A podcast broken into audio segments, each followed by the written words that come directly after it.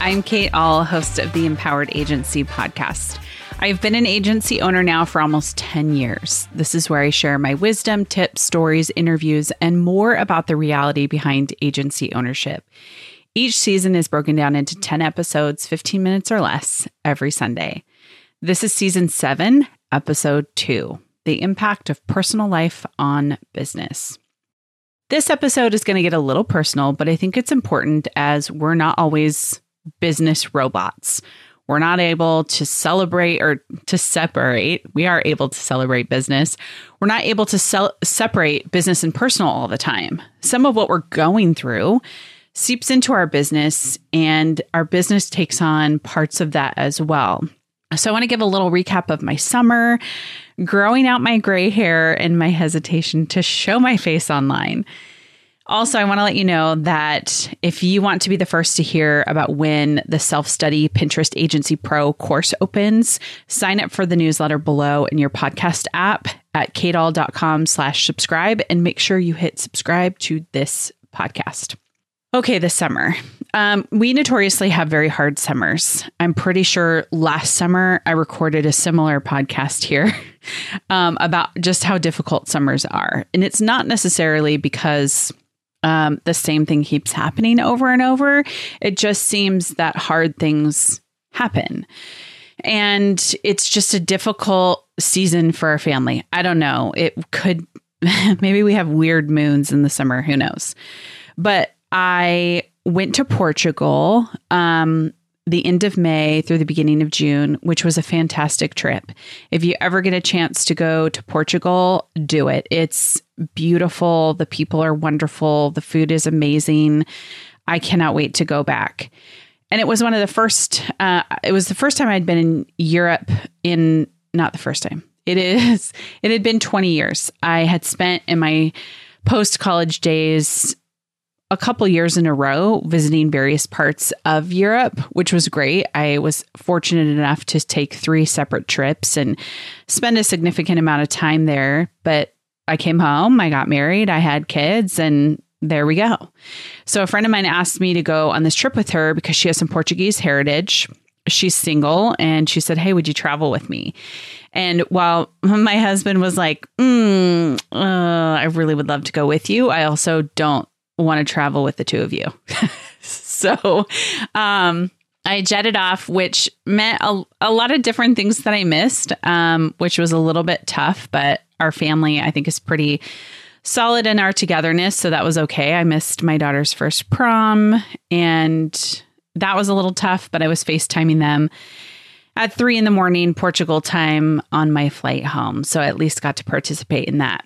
But once I got home, um, we just had all these things with animals. If you have animals, you know that any kind of disruption, having to visit the vet, there's all these things that can end up happening. It was just really, really difficult. In addition, when I was in Portugal, I took a full sabbatical and I took 12 days off and I had the ability to think clearly.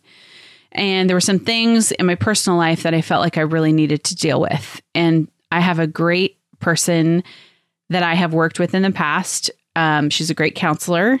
And I called her back up and said, Hey, I think I need to meet with you. There's some things here that maybe I should like work through.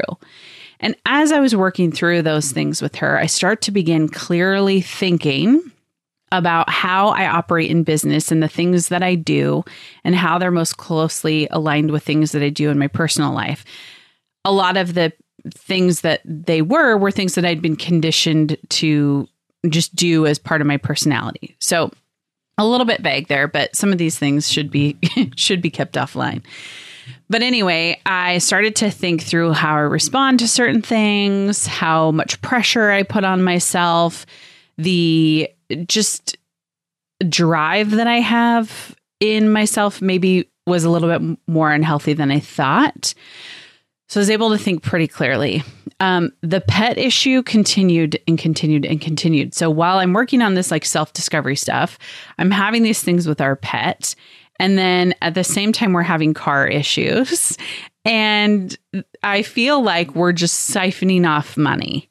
Like, I know a lot of other people will feel like that in the summer as well.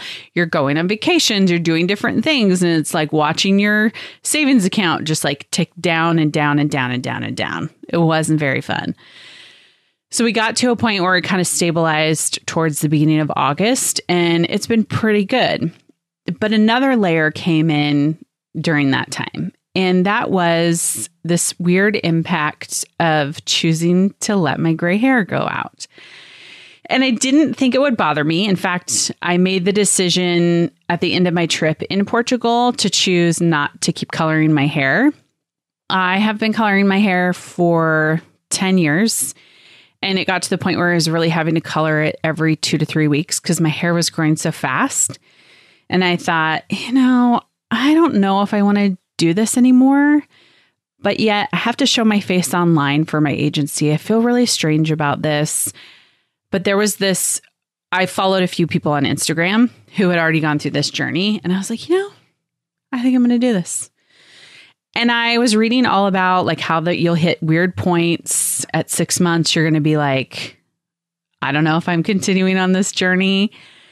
But a weird impact for me has been showing up online, like getting in front of the camera. And we all know these days that part of continuing to reach new audiences is getting in front of the camera. I will also say this I have met several female agency owners who do not even have a presence on Instagram. They're doing just fine, right?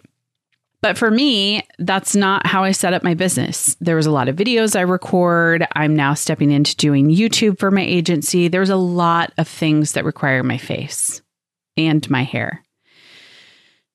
So I found myself watching other women online, other women agency owners, other women marketers, and I was just so, I don't know the word for it. Like, I, I just felt like oh, I'm so less than.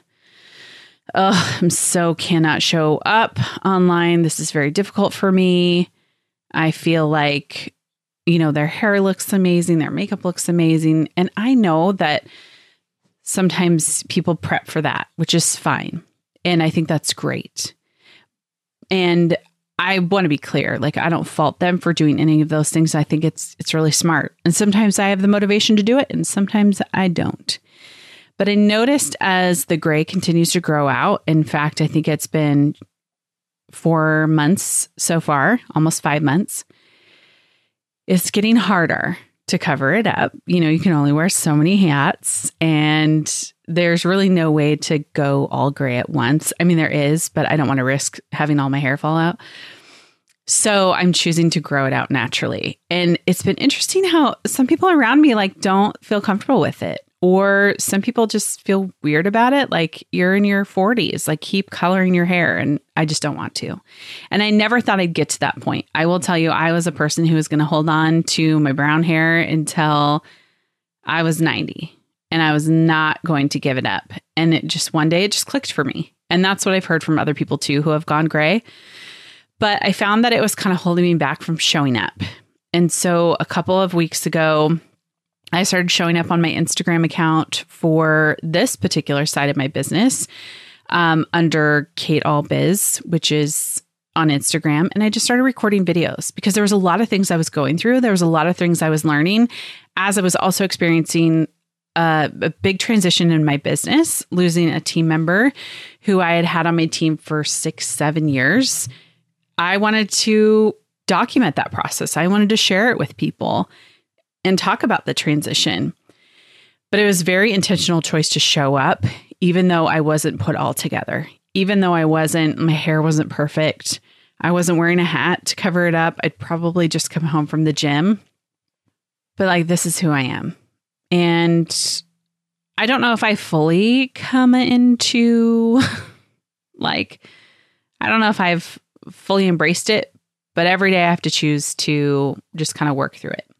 So, yeah, there's that. I'll just leave that there. We're still work in progress on going gray. The last part is where I'm at going into year 10 of my agency. 10 years. Now, I did not think that I would ever get to this point, but I will tell you at this point, I feel more comfortable in who I am as the CEO of my business than I have in any years past. I feel like I have been through the fire in the last 18 months. I feel like I have been refined and I'm seeing it with a completely new lens. It's not so much that I think my agency is always going to be up and to the right but I have a more settled view of being able to embrace the ups and downs. That maybe it looks more like waves than a giant tsunami that I was picturing before. I have also been exploring the ideas of what it looks like to sell my agency. I have been looking at stories of people who have sold their agencies because even though I might not sell it, I would love to have an exit plan lined out for five years from now. What does that look like? And that requires a lot of fact finding. That's required me to meet with people, to meet with brokers, to talk with people. Um, Alexis Grant of They Got Acquired, I found her through LinkedIn, which I still love LinkedIn. And it's been so great to get to know her. And she's connected me with brokers who specifically work with selling agencies.